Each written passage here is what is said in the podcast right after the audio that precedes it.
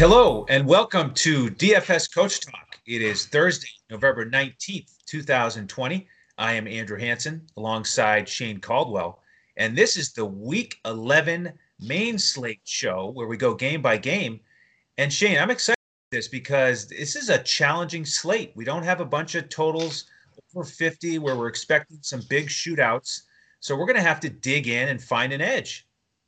Yeah, I mean, you're not going to be looking at a lot of back and forth. There's a couple like blowout games, but there's not very many teams to, uh, uh, over unders over 50 points, and even the ones that are over 50 are kind of you know tough matchups. You know, uh, so yeah, there's some one-sided affairs. There's there's a few close games, but uh, yeah, no, nothing super obvious in terms of stacks here.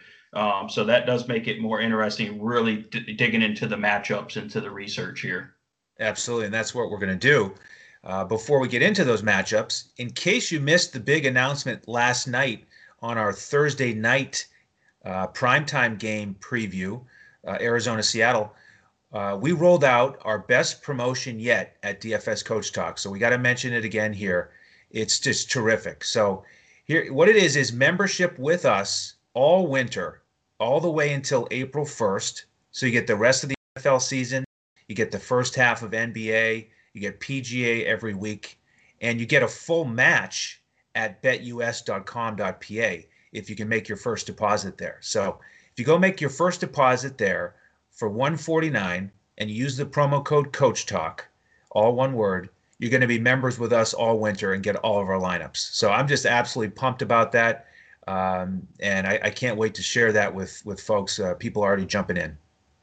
Yeah, it's a hundred and forty nine dollar value that you're that you're getting for free there. So I mean, there'll be a lot of people that just might sign up for that just and pay the 149, but you might as well just put it into the Bet US and you know use some use some of our good uh, research to, to win some money there, and then uh, get the free membership to you know roll that roll some of that parlay that right into your DFS lineups. You know exactly that's the way to do it. So. Absolutely. So again, with membership, what is it that you get with us? Well, you get full lineups on all these slates because we can give out a full lineup on FanDuel. So we give out a cash lineup and then two GPP lineups for the main slate.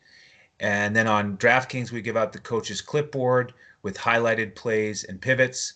And we do that for every sport on every slate. So uh, jump in with us there. Take advantage of that amazing offer. All right, Shane. So uh, as we get into these game by game breakdowns here and we look at the lines at betus.com.pa, as you mentioned, not not a bunch of high totals. Right now we have two games over 50. And one of them here is the first one on the board. It's Atlanta against New Orleans. New Orleans, the four and a half point favorite at home, over under set right now at 50 and a half. And oh, by the way, folks might be wondering how is determine the order of games that we talk about each week? Well, it's based on if you just go to BetUS and look at the lines, how they have the games in order. So that's how we do it. Just wanted to share that for a little inside information.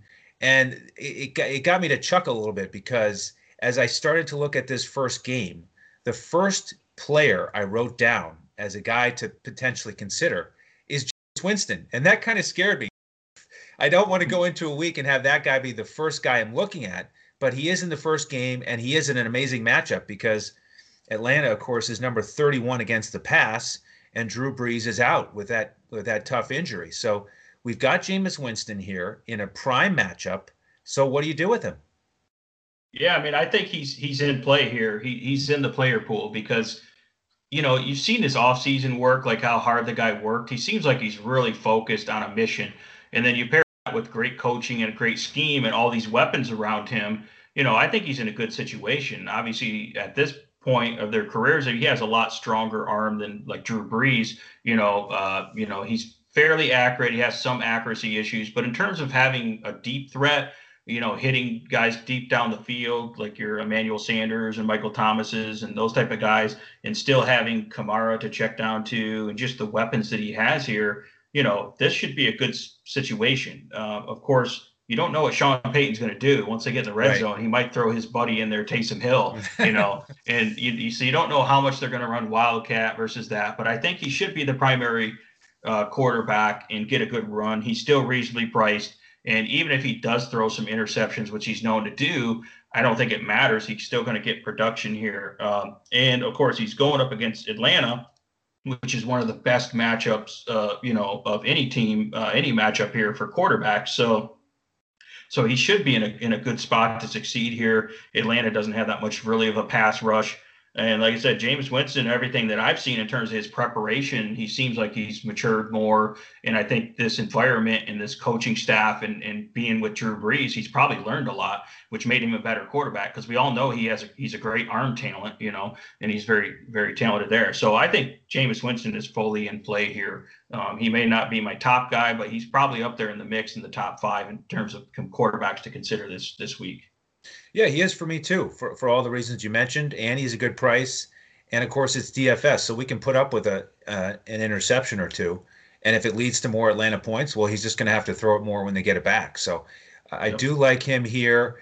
And I'll pair him up with Michael Thomas. You know, it's a bit of a, a risky situation because they don't have a lot of history with each other. Thomas still working his way back from injury. He is trending up in terms of targets. So this will be a perfect time for him to really click. And then I want to mention Jared Cook. He has the number one tight end matchup on paper. He's had a couple down games here recently, but um, perfect spot for him to bounce back as well. Now on the, on the other side here, who do you like to bring it back with? I'm, I'm kind of looking at Julio and maybe Hayden Hurst. Hayden Hurst is quietly, finally, kind of getting in a groove. The last three games, six, five, and seven catches and he has the number six tight end paper. So th- those are the two guys I'm looking at on the Atlanta side. How about you?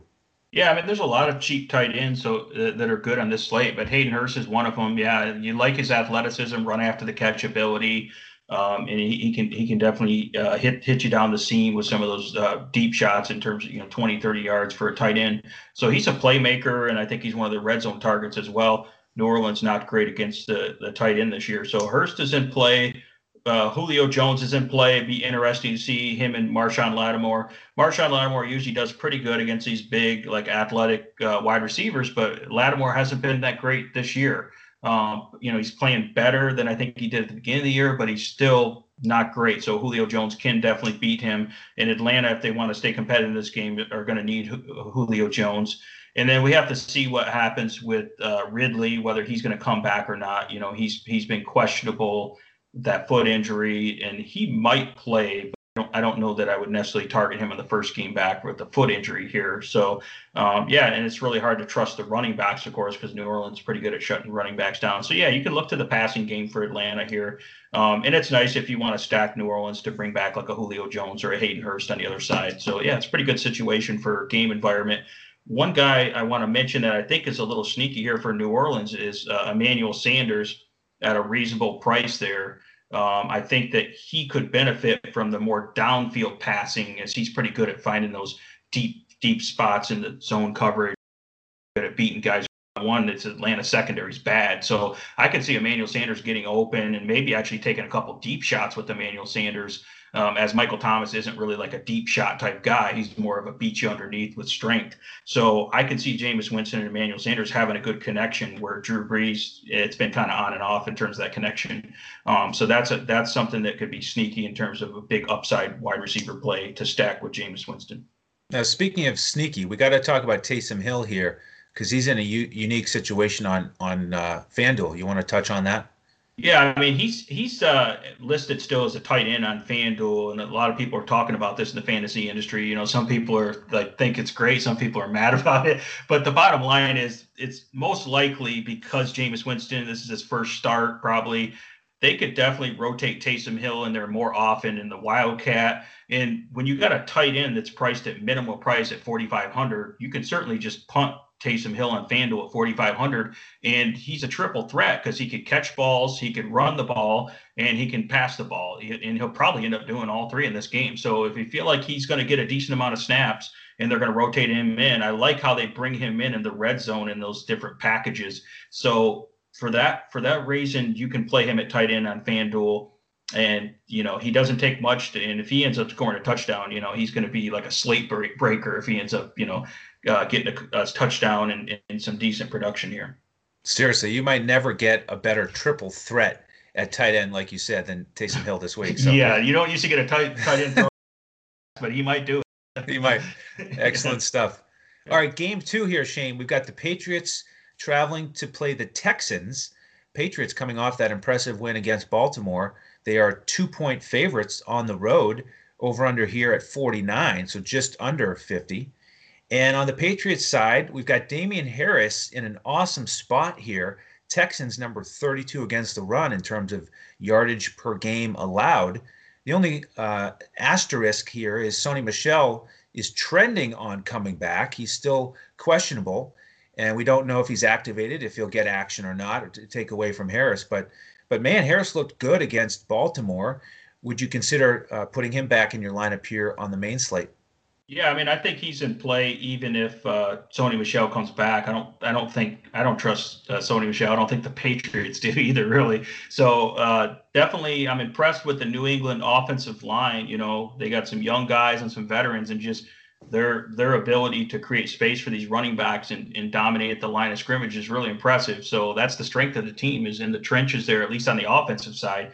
Uh, so I like that, and I like uh, you know Damien Harris is, is a strong back. He's really good in between the tackles. He has burst. He can break tackles. So yeah, he's he's in a good spot. And this this would seem like they are favorites on the road. That would seem like the best game plan for them. Um, I know Houston is getting uh, Bradley Roby back, so a slight improvement for their pass defense, which means you still continue to attack their weakness, which is the uh, you know run defense here. So uh, when you combine a bad run defense and a really good run blocking offensive line, this is a bad matchup for Houston in terms of that. So that's that's the way they're going to get this win, and then they mix in the occasional pass. So I can see Cam Newton definitely getting some rushing yards here as well. Um, so you just you just got to hope that Damien Harris gets the rushing touchdown instead of Cam Newton because that's the only thing that always happens. You know, is Cam Newton so good at those rushes inside the five yard line? Uh, but yeah, Damien Harris definitely I think is a, is a good play here. Um, and you could play Cam Newton because I think he could they could still run and of course pass against Houston if uh, Houston is good enough, I think, on offense to score on New England because that New England defense isn't a shutdown defense. So that could create a game environment where Cam has to pass, and he's getting pretty good rapport with you know uh, Meyers and you know Byrd and those guys. So he could pass a little bit get some production and get like a rushing touchdown like he's been doing. And Cam could get there as well. Um, I think you could look at like Damiere Byrd as like a cheap option. If he's on like Vernon Hargreaves most of the game, he's super cheap um, and he might have a breakout game where it looks like Jakobi Meyers is going to be mostly on uh, the guy I just mentioned there, Bradley Roby, when he comes back. It looks like Roby might shadow him as Jakobi Meyers looks like the stud stud wide receiver now all of a sudden for New yes. England. And then on the Houston side, I don't think I'm going to get to a lot of Deshaun Watson just because I think New England is good enough in their coverage to limit his upside. I think he's going to have a decent game, but I don't think he's having a ceiling game. But I do like some of these guys like Will Fuller. I think Will Fuller can beat them deep here. Um, they don't have much of a pass rush, so I can see them connecting on a couple big plays. So Will Fuller, fairly expensive, but I think at home when he's healthy, he's uh, he plays really well if they are underdogs, if they do get down, they're going to take some deep shots with Will Fuller. So he's one of the guys that I do like here. In terms of the matchup, it looks like he'll he'll be mostly on McCourty, uh, which is one of the better matchups uh, compared to what is it? J.C. Jackson's the other guy who's been really good this year, um, who mostly be on Brandon Cook. So I'm just looking at the matchups, and I think Will Fuller could have a blow up game, and you'll probably get him at lower ownership because people are going to worry about that New England defense, that matchup. Yeah, I like Will Fuller here. He's my favorite Texan option. And you know, we saw what the Jets did against the Patriots with the deep passes, very successful with Flacco. And then we saw Baltimore try to match it in the rain with those deep shots to Hollywood Brown. They just didn't connect. They took two deep shots with him. They targeted him in the end zone, didn't connect. Uh, but I think Houston will try the same thing with Fuller. So there's the guy to look at for me on that side.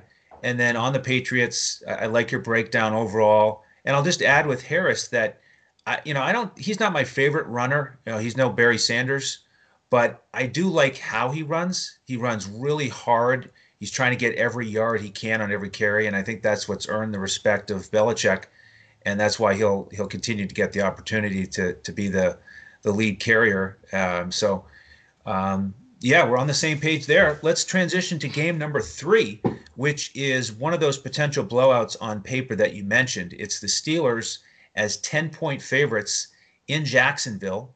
Over under is 46 and a half on BetUS. So low team total for the Jags. The Steelers defense is in play for me. Uh, but you just wonder, you know, what what will the Jags be able to do? How much will they push Pittsburgh's offense? Uh, but w- what are your thoughts on the Pittsburgh side here?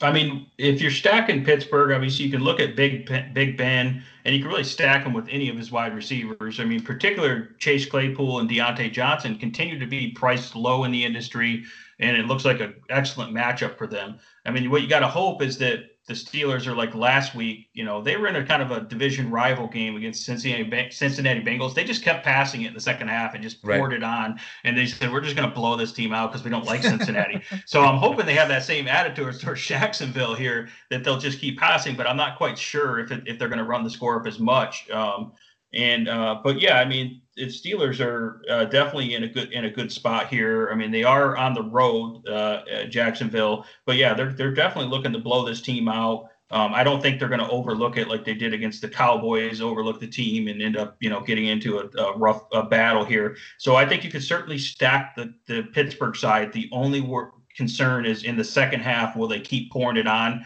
And you really, it's really hard to trust your DJ Charks and your some of these Jacksonville guys. You know, James Robinson's popped up in the injury report. He'll probably play, but obviously against this run defense, it's hard to trust him. Uh, so yeah, I mean DJ Chark is the only guy that I might look at, but the problem is, are they really going to have time with this pass rush to hit DJ Chark with a with a deep shot, which is probably not.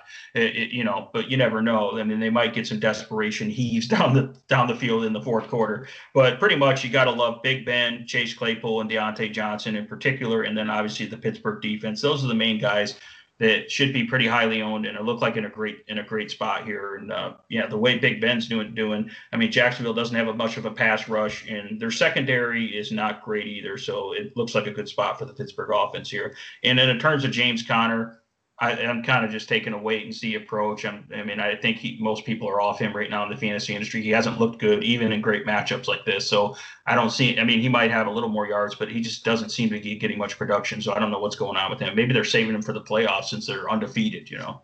Yeah, he you know he doesn't look to have quite as much burst, and he hasn't gotten quite as much volume, and so I, I am concerned about him as well. Plus, the Steelers are going to play on Thanksgiving. So why would you run somebody like Conner into the ground with 20 plus carries, especially if you're winning easily in the second half. I mean, to me, it could be a GPP game for Benny Snell. Uh, they could get him in the mix here. The problem is that you know Pittsburgh's not one of those run by committee type teams, and Tomlin likes to feature one back. So it's just one of those tweener games for me where it is really hard to evaluate uh, how they're gonna how they're gonna approach it with the the game coming up on Thursday. So for but me, I think. Yeah, go ahead. Go ahead. I'm just thinking, like, as you say that, because I'm already worried about a blowout, and I'm worried about in the second half is the passing game. Are they going to get much passing volume? If you think about it, if you if they do get up, let's say by like 20 points, which is a likely scenario here, uh, then do they actually like take Claypool and like Diontae Johnson out of the game, like like have them run less routes and just run the ball with like a backup like Benny Snell or something. That's right. so to your point, I think that you know because they have to quick turnaround on Thanksgiving, and that's a huge game on Thanksgiving against Baltimore, a big division rival they could load manage some of these guys, you know, and, and, even in the even in the passing game. So that's where it does make you a little nervous here. Is they're not going to have to pass probably in the second half. Right. I mean, their defense might score, you know, some points. Yes. Really, they they might score more than some of these offensive guys. So so that's what that's what I'm looking at. That when you when you say that, I'm thinking about okay, is this passing game even going to take a step back? Not just James Conner in the second half. That's the one challenge with these matchups, and there we have a couple of them where a team is likely to be dominant and they can beat them with the run or the pass. So if you're playing one lineup, you really just have to pick and choose uh, and take your best shot, or you can just play the defense, which I might do here. I might play the Steelers defense a bunch and stay away from some of these position players and look to guys in other strong matchups later in the slate. So let's transition to game number four. Uh, interesting battle here. We've got the Titans against the Ravens. Ravens are six point home favorites over under 48 and a half. Ravens coming off that tough loss against the Patriots. And they're in that same situation as the Steelers with the game coming up on Thursday. And then on the flip side, we've got the Titans coming in with a little bit of a mini bye because they played on that Thursday night game against Indianapolis. So here's my question for you on this game it's Derrick Henry. Now, uh, you know, we we we always respect the Ravens' run defense here, but we saw what the Patriots did to them last week, and with a few extra days of rest for Henry, I kind of like him as a pay up GPP option here. So I, I would like to get him in some lineups, but what do you think?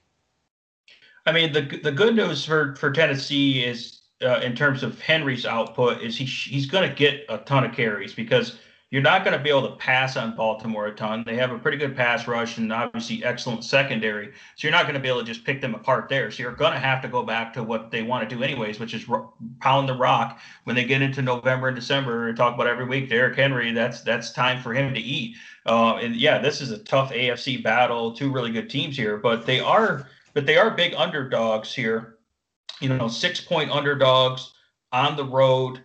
Um, yeah, they've had a little extra rest, but I just don't like the Tennessee offensive line in terms of creating enough, uh, you know, enough holes and, and, enough space here. I don't like the matchup of the Tennessee offensive line versus the Baltimore defensive line and their linebackers. So that's what makes me a little nervous here. Is yeah, Derrick Henry is you know a big guy and he can break tackles, but Baltimore really is you know they tackle well. They they set the they set the edges. They and they really fill in those gaps there. So I I just don't think it's a good matchup, being that they're underdogs and uh, you just don't know if they're going to put uh, receiving one of the receiving backs in to try to do a hurry up if they get down. So it's a little hard to trust Derrick Henry here. So he is contrarian. I think that he could potentially have one of his big games.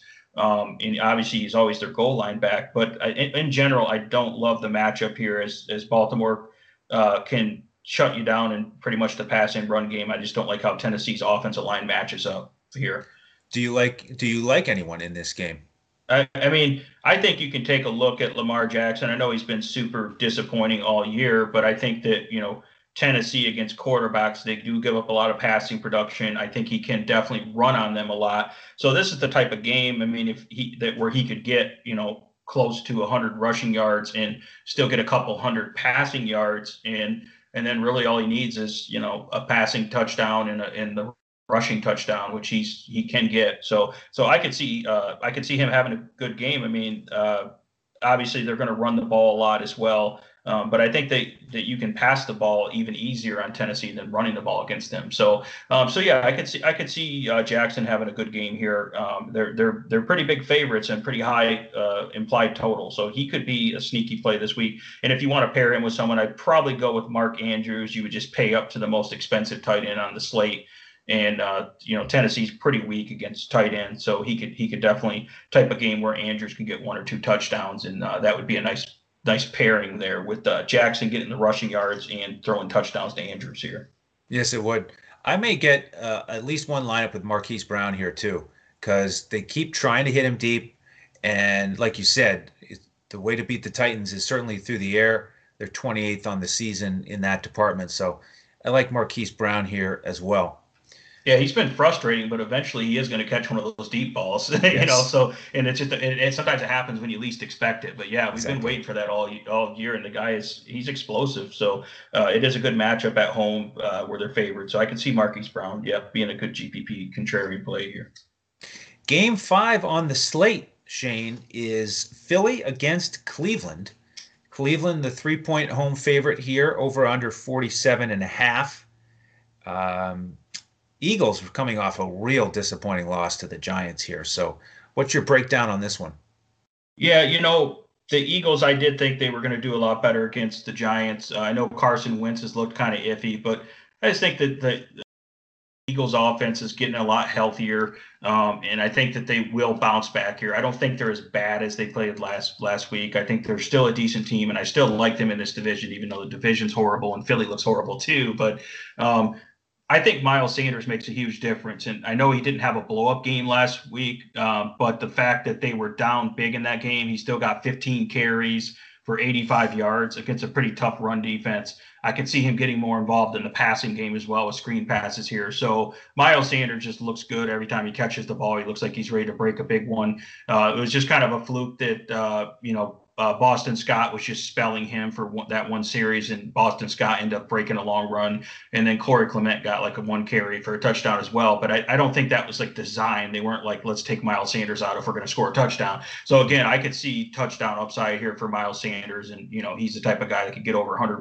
rushing yards and do some work in the passing game. I know Cleveland's pretty tough, uh, pretty tough matchup here, uh, but I think the Philly offensive line is, you know, they're healthier than what they were earlier in the year, and Miles Sanders is a really good back that is, uh, you know, he can do good against tough matchups. He's proven that this year. Um, so I think that now it's a second uh, second game back. Uh, you want to protect Carson Wentz as he's looked very turnover prone and really he looks kind of disoriented in the pocket at times, holding the ball too long. So they're going to be a heavy dose of Miles Sanders here.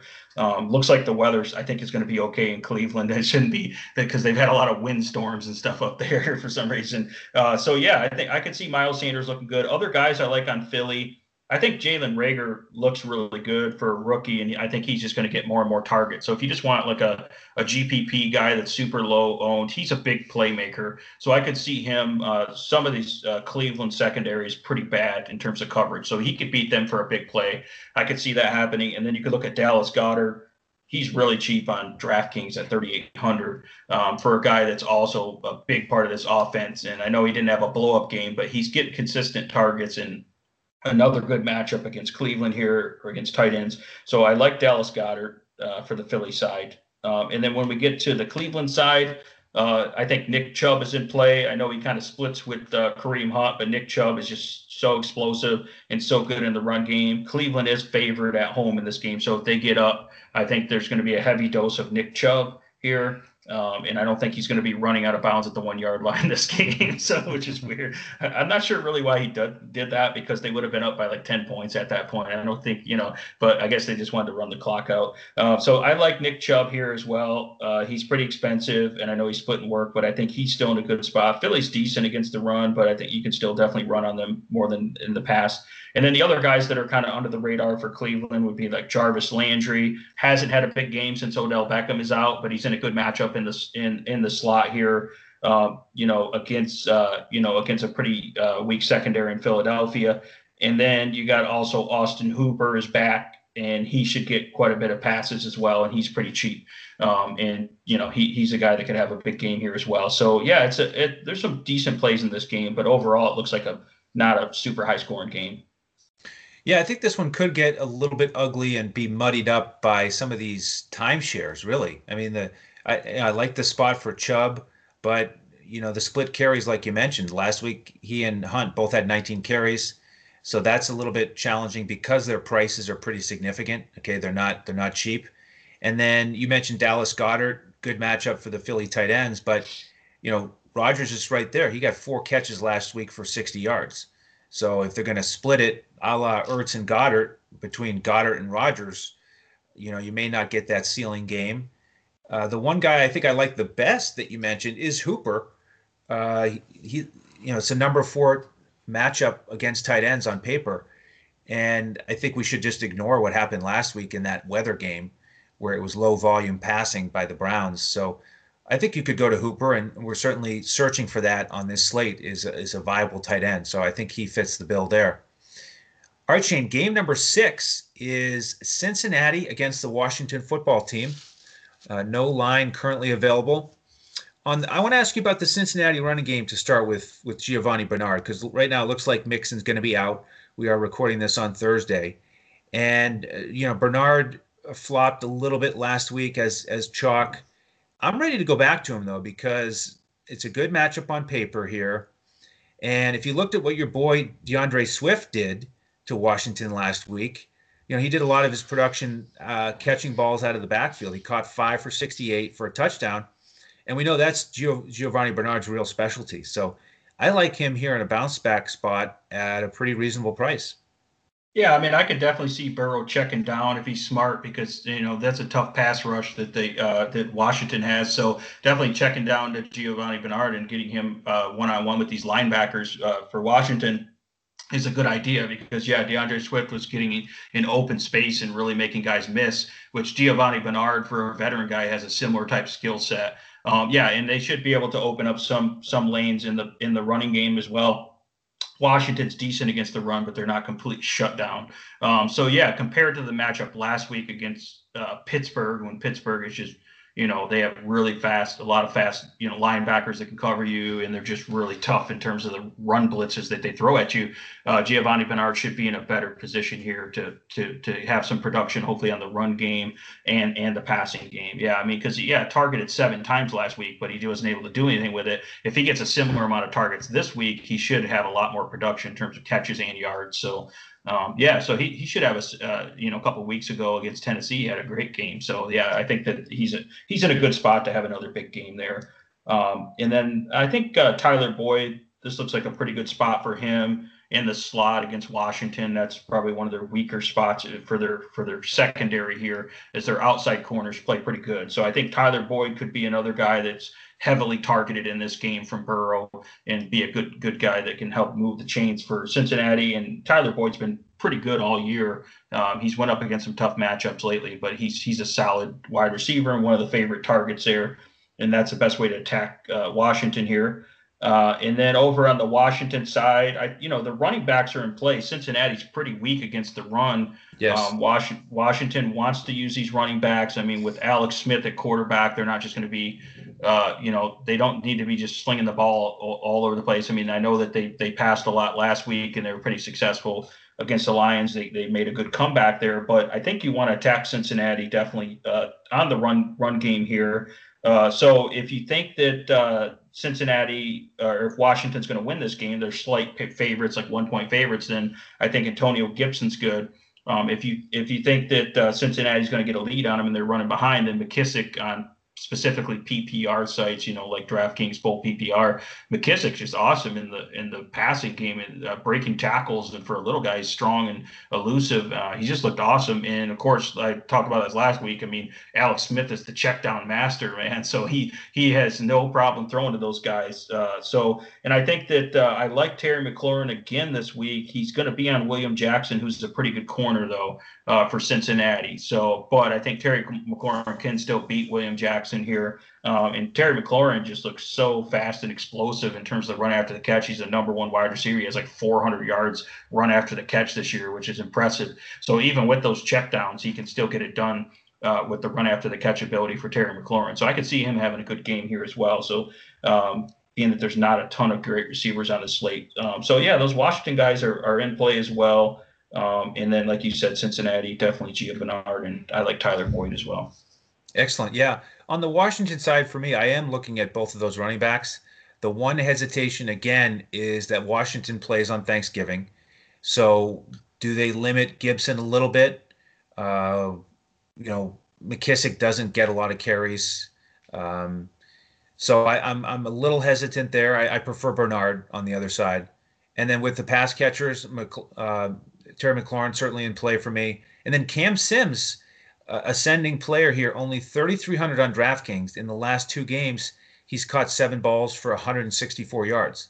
So nice value play there against that Cincinnati pass defense. We saw uh, Pittsburgh just shred them every which way last week. So you could go there for some lower ownership. All right, Shane, next game here involves your Detroit Lions. So before we get into it, perfect time to mention social media. You can follow Shane on Twitter at DET Sports Shane. He is the Detroit sportsman. You can follow me at Language Olympic. Our coach is available at J O E S A R V A D I, and you can check in with all of us at DFS Coach Talk. Uh, and oh, by the way, that's that's a perfect place to go for um, signing up for that uh, terrific membership offer with us and BetUS. You can find the link there right on Twitter at DFS Coach Talk. All right, Shane, Lions and Panthers. Uh, big question marks. So give us the injury report here on Stafford and Mr. Kenny Golladay.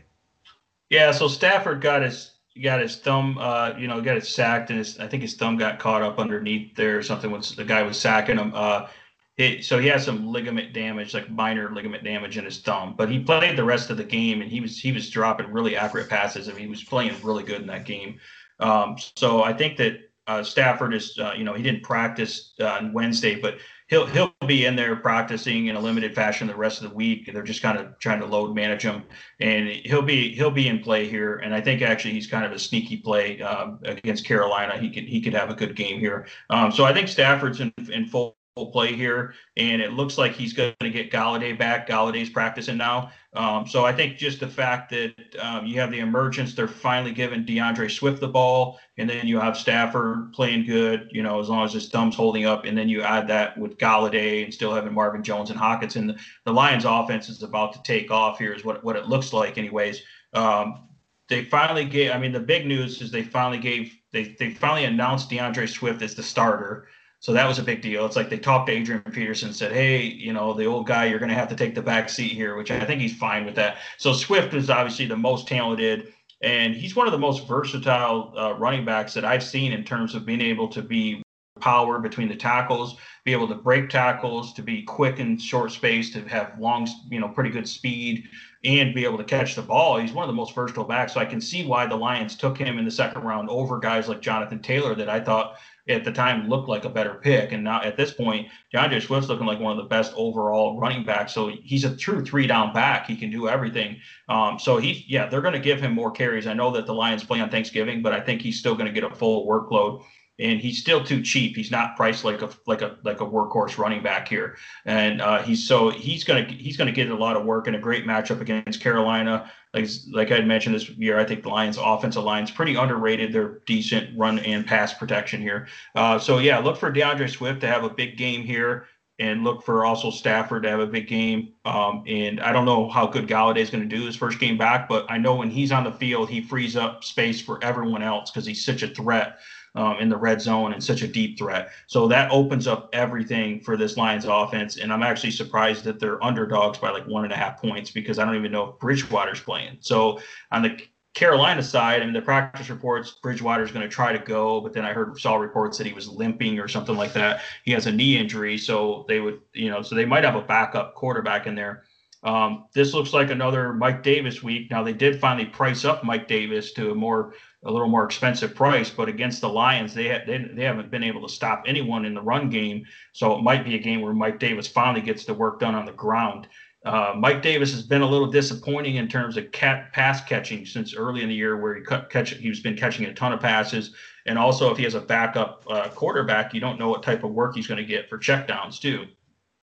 Um, so Mike Davis is in play. I'm just not 100% sure on him.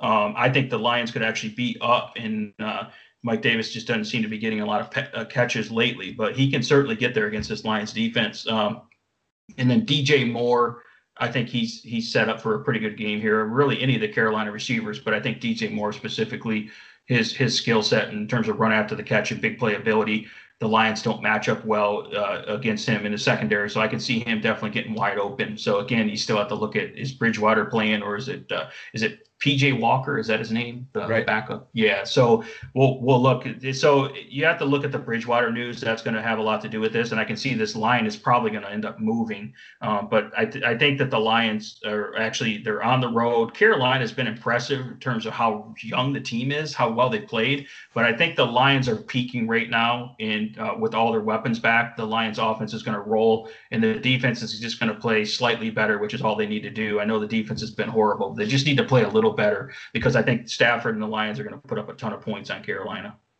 Yeah, I hope that Stafford and Golladay and play so we get these offenses at near normal strength and we yeah. can kind of predict the game flow a little bit better with more confidence. And if so, the guy I, I am going to zero in on is your boy Mike Davis uh, in that great matchup. And you know, I know that he has disappointed here recently, and he had a bit of a down week last week as a chalk value play against Tampa, but that's a terrific run defense. And he got hurt in the middle of the game. He hurt his hand. So he was out for a, a while. I didn't think he was going to come back. And, you know, he got back and he, he did okay, uh, given the fact that he missed that much time against a tough run defense. So I think he's going to bounce back here. And we know how how high his ceiling can be catching passes. And look what look at what McKissic did last week against Detroit. I mean, you mentioned Alex Alex Chick, uh, Alex Smith checking it down to him. He targeted him 15 times, and mm-hmm. McKissic caught seven for 43.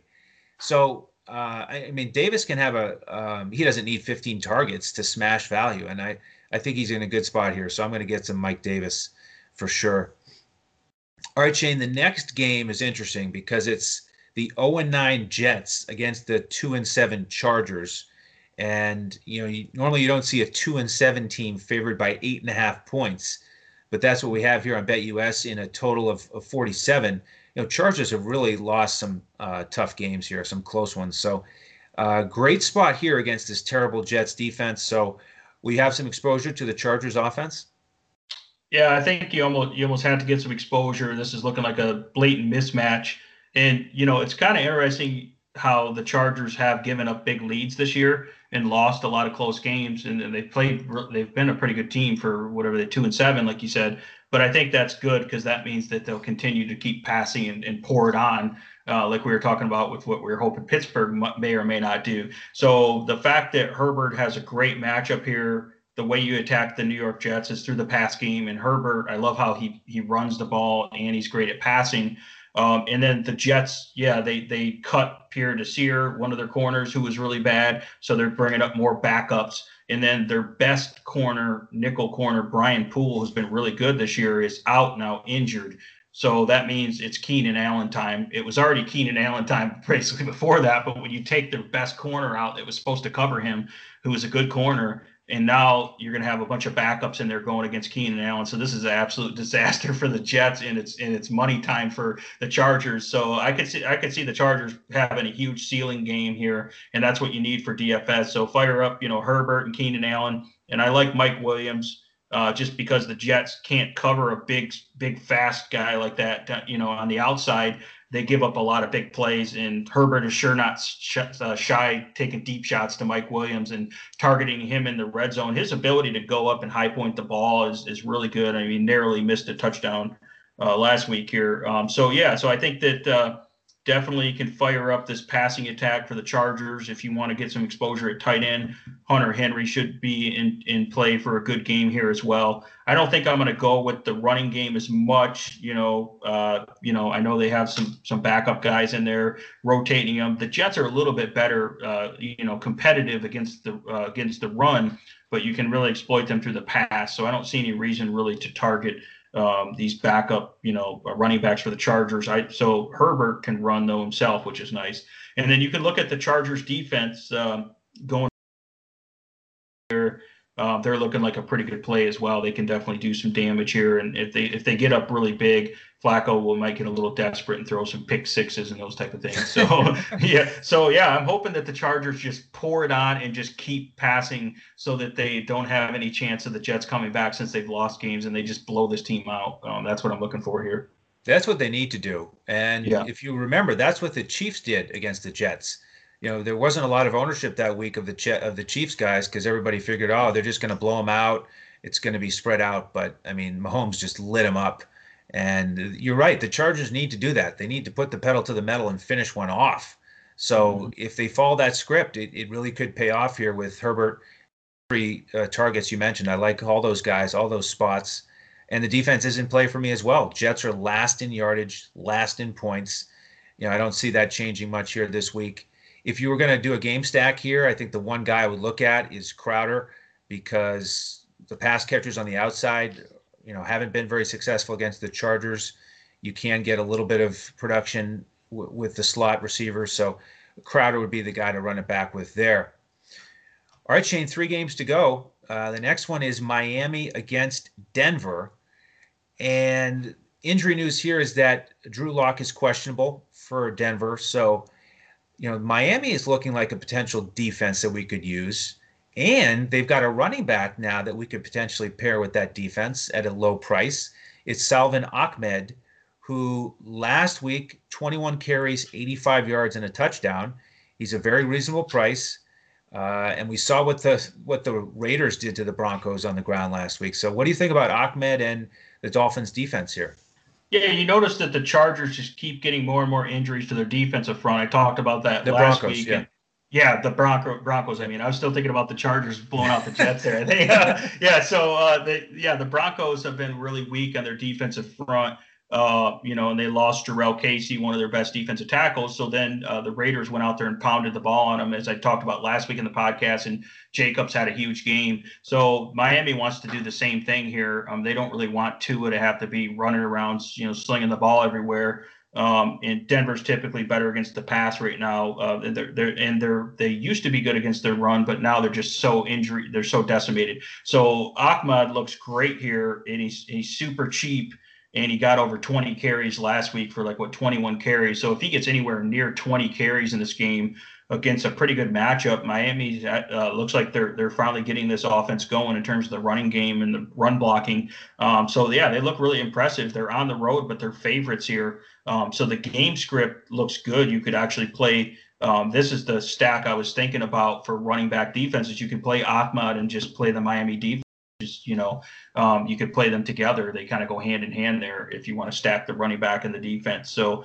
yeah that looks pretty good. Um, i think if you wanted to get a little exposure to the passing attack as denver's not hasn't been you know great against wide receivers you could you could play uh, DeVante Parker as well uh, since preston williams is out um, he, you know, he looks like in a good spot here. And then also, uh, Jakeem Grant is like near minimal price, and he's been getting targets, and he's like a really fast, you know, explosive little quick athlete. He's, you know, he's small, but he's really strong.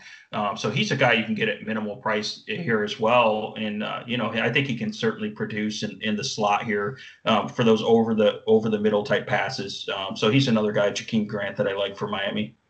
Yeah, nice breakdown. Only other guy I want to mention as a GPP play is on the Broncos side. And if Lock is healthy and you want to look at one of his receivers, um, Hamler got 10 targets last week, only caught four, but 50 yards. And he plays 61% of his routes in the slot. And we've been targeting Nik Needham all season for the Dolphins. So you could go with Hamler at only 3,600 on DraftKings there if you, if you want. All right, Packers and Colts. Shane, and this is interesting. The total's at 51 and a half on BetUS. Right now, the Colts are one and a half point favorites, but the Colts have a very good defense, and I'm trying to figure out where all these points going to come from. So, what are your thoughts on this game? Yeah, I mean, normally every week we're looking at you know Aaron Rodgers is having a great year, and you're looking at you know we're gonna we're gonna get exposure to Davante Adams you could say, well, they'd probably get Allen Lazard back in the mix, so the offense looks great, and then they have good running backs. But against Indianapolis, I mean, they shut down just about everything. So I think Green Bay is good enough to score against them and make it interesting, but it just doesn't seem like it's going to turn into a shootout here to a high scoring game. It seems like more of a slower paced defensive grinded out game.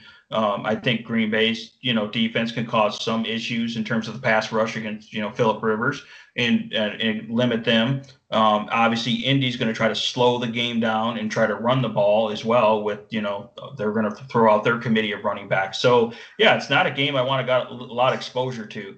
Um, probably not a lot of exposure on the Green Bay side because of the matchup here. Um, but on the Indy side, I mean, I do like Michael Pittman coming off his career best game here. He's looking to be the number one target, and Green Bay is pretty weak in the secondary. Michael Pittman's a you know a big he's a big athlete, um, and I think he, he's definitely a good playmaker. And then it comes back to the whole Jonathan Taylor discussion. The only reason I have to bring him up again this this week because sick of talking about him. Really, I, it seems like every week I'm like, Jonathan Taylor could have a breakout. This guy's really talented, and then they give Jordan Wilkins like you know 18 carries, and Nyheim Hines catches a pass, couple touchdowns through the air. But Jonathan Taylor's price has finally went down to where it should be, like super low. Um, so my point is, after they have a little bit of a little bit of a half bye week, they were playing on Thursday night football. Jonathan Taylor, if he was injured and they weren't really telling us, maybe he's more healthy now and they finally are ready to give him some work. This would be the time to do it um, in a tough defensive battle. You can run the ball up the middle between the tackles against Green Bay. They're pretty weak against the run, uh, but they've been decent against the pass. And that's the strength of your team is your offensive line with Indianapolis and these big running backs. So, you know, Jordan Wilkins has looked okay, but he's not great. I mean, Jonathan Taylor still looks like the best early down back. So maybe they do all of a sudden give him carries and he's cheap and, and he can get touchdowns as he's proved too. So that's why Jonathan Taylor's still in play, but I don't really love it because if he's disappointed many times this year and they haven't proven they want to give him the ball. But uh, I, there might be a game eventually where they give him a, a decent workload.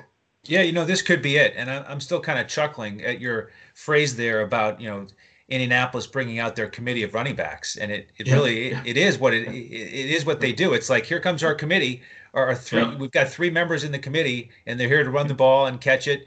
and uh, we don't really care if it affects fantasy or not in a in a negative way. And there are, are unfortunately are a few teams in in the NFL like that, and Indianapolis right at the forefront. But you know, the only little edge here that I think we might have is just really thinking about the schedule and where we are in the season, the context of what was the last game, what game are we here, what's the next game, and if you go back to that Thursday night game, it was a Thursday night game, so they just played on Sunday, and Nyheim Hines only had like four touches. And then on that Thursday night game, it was his birthday, and they featured him on short rest. And so now we've got 10 days of rest. And so maybe this is finally the time that Jordan Wilkins, uh, sorry, that, that Jonathan Taylor gets the gets the lead. So I like it here as a as a GPP play because we can't trust it. And I certainly like some of these other guys that we've mentioned on DraftKings in that same price range. You know, Bernard, uh, Harris potentially.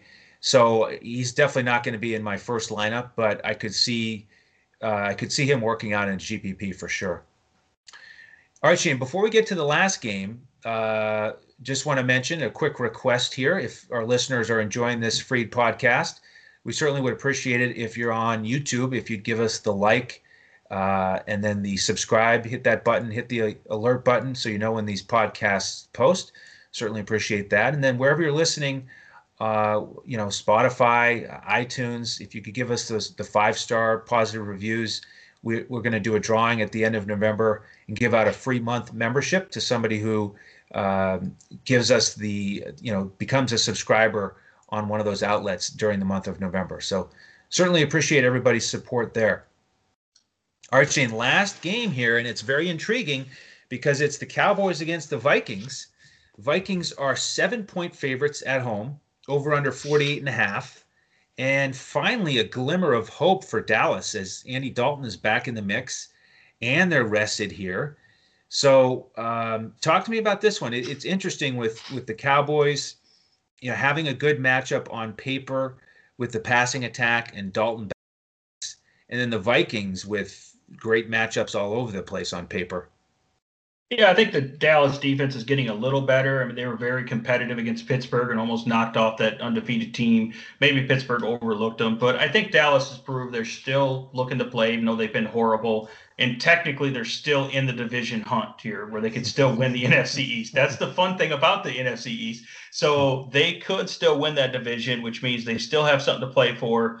And Minnesota is an ascending team that looks really hot right now. But Dallas still has talent. And if Andy Dalton could play decent and use all these weapons and get, you know, get their running game going, they might be competitive in this game. But they come into Minnesota as big, you know, seven point underdogs, you know, big underdogs here. So probably not getting a lot of Dallas exposure. On the Dallas side, though, if you want to stack this game a little bit, maybe get a little Minnesota exposure, bring it back. I do like Amari Cooper. Uh, secondary is pretty weak. You know, he'll probably be going up a lot against Chris Jones, who's a young, inexperienced corner who's not good. So Amari Cooper against Chris Jones, I'll take that matchup. If Andy Dalton can stay clean, Minnesota doesn't have a, a intimidating pass rush. They don't have those guys, and they don't have Danielle Hunter and all those guys anymore. So um, I could see unless they're uh, playing the Bears. They look good yeah, against the Bears. Yeah, exactly. Because that's the Bears. I know they have been playing better lately, but yeah, Nick, yeah, against Nick, uh, Nick Foles, he, yeah, the Bears' offensive line isn't great. So yeah, I mean Dallas's offensive line is, you know, they've been pretty bad, but I think they can protect Andy Dalton enough where he's they're probably going to be down and have to pass. So that's why I like Amari Cooper here in a good matchup in terms of being able to rack up a ton of catches and finally have a good game. Um, I'm having a hard time getting away from Dalvin Cook, even as a super expensive price, and that's going to be a big decision. I think he's going to be pretty chalky, but it does affect your lineup construction when you have to pay, you know, ten thousand five hundred on FanDuel or nine thousand on DK. Um, but you just need him to get like about around 30 fantasy points or more. And for most running backs, that sounds just like give me 30. Yeah, that seems like a, a, tall order, but he's proven he's done has done it in similar type right. matchups and they're and Minnesota's proven that they have no issue giving him a ton of carries. So I know when we were talking, you were concerned about the workload and you know giving them that many carries, but I don't know. They don't really seem to care about the workload that much. I mean, I know they can throw Mattison in there, but I think you know Cook's probably not going to get 30 carries, but he can he can uh, definitely do some work in the passing game, and he really only needs somewhere around 25 carries, which I think they don't have any issue doing that if they're if they're up big here. Um, and he he is pretty much their offense. Now on the other side, I, I, mean, I mean, the other hand, they obviously have Thielen and Jefferson, great uh, great wide receivers and good matchups here as well. So you can definitely take a look at one of those guys. It seems like Thielen's a little more consistent veteran, where Jefferson is more of a boomer bust, big play upside type guy. But Jefferson was playing good against the Bears. It was a super competitive game, really tough defense. If he can play that good against the Bears, I mean, how do you think he's going to do against Dallas? It's just a matter if they are they going to have to pass. Is the game even going to be competitive? So again, I pretty much like Dalvin Cook, and then if you want to bring if you, if you can pay up for him, you're going to have to get some value guys still in your lineup as a result of paying up for him. But I think it's worth it because he's one of the only guys that looks like he has a good chance at 30 plus fantasy points on this entire slate, and that's that's what I'm concerned about. Is he, he might be necessary chalk here. Um, and then, like I said, I like Mari Cooper on the other side. Um, yeah, other than that, yeah, I mean, it's definitely going to be interesting for Minnesota. I'm curious to see if Dallas can compete with them, but Minnesota is a hot team right now, so they, they are really good. Yeah, I see your interest in Cook. I mean, it makes a lot of sense. And uh, I, am sort of torn because he did have 30 carries against Chicago, and they really wrapped him up. And so it's got to take a lot out of him on that Monday night game. Uh, so to t- turn it around here and expect similar workload, I think would be challenging. On the other hand, you know, he doesn't need 30 carries to smash against the Cowboys. And it wouldn't surprise me at all if it's towards the end of the third quarter, he already has 150 yards and two scores because he broke two long ones. Uh, so then he's hit that value. So um, it, it is going to be a tough decision. I was hoping that we could get Mattison at a cheap price and that he'd get a few more carries finally in this primo matchup, but he's really expensive. So uh, I may fade that backfield, you know, maybe get some exposure to one of those receivers, um, or get one of these Cowboys guys. I do like Cooper. You could also go with Lamb. Good prices on DraftKings, um, and I think they should be much more productive here with Dalton under center. All right, Shane, I want to uh, mention this membership thing here one more time before we wrap up. So if folks want to get that membership all winter and get our lineups every slate in all of our sports, just go to betus.com.pa. Make your first deposit there, 149. Use the promo code Coach Talk, all one word, and then we'll send you an email and get you into our Discord. We give out our lineups about 45 minutes before kickoff on Sunday. And again, it's the full FanDuel lineups, cash, GPP, the coach's clipboard on DraftKings with core plays and pivots. So we'd love to have you. Uh, again, if you could hit the like button and the subscribe button on YouTube, that would be much appreciated. Uh, any final thoughts here, Shane? No, it's gonna it's gonna be exciting. You know, for people that sign up for that promotion, they'll be able to get in into the NFL action and then we're going to go right into NFL playoffs, and we're really only a month away from NBA, which we're going to have, you know, seven days a week. You know, going to be cranking out the NBA and having a huge edge there as well. So, and we're about to go on a, a nice run here in NFL. Uh, so yeah, it's it's exciting. Uh, definitely, you know, jump in there, go to dfscoachtalk.com, you'll sign up for that and get in on the action because. Um, you know, we, we have a lot of good things going on here, and it's a great community to be in to, in terms of improving your your you know value as a DFS player. Absolutely. And you know, the thing I love about it also is it's the long-term membership and that's what we want is the long-term commitment to helping folks have profitability here. It's not come in for one week and win a GPP. We we teach you how to win consistently long-term playing heavy cash games, single entry GPPs. We have a um, we have a podcast for members only where we talk about that strategy. You know, it's what coach preaches time and time again. So We've got members who are really taking advantage of it and, and changing their approach to contest selection. And if you come with us all the way until April April 1st, you're going to hear us giving you feedback on that throughout the winter in every sport. So certainly invite you in. We'd love to have you join the family. So that's going to do it for today. Uh, great work, Shane. Uh, on behalf of Shane Caldwell and the rest of the DFS Coach Talk team, I'm Andrew Hanson. Thank you so much for joining us. And be sure to tune in with us this weekend as we give uh, four more podcasts, position by position, to get ready for the main slate on Sunday and then the Sunday night and Monday night primetime show. So look forward to seeing you on those podcasts as we look to crush it in DFS.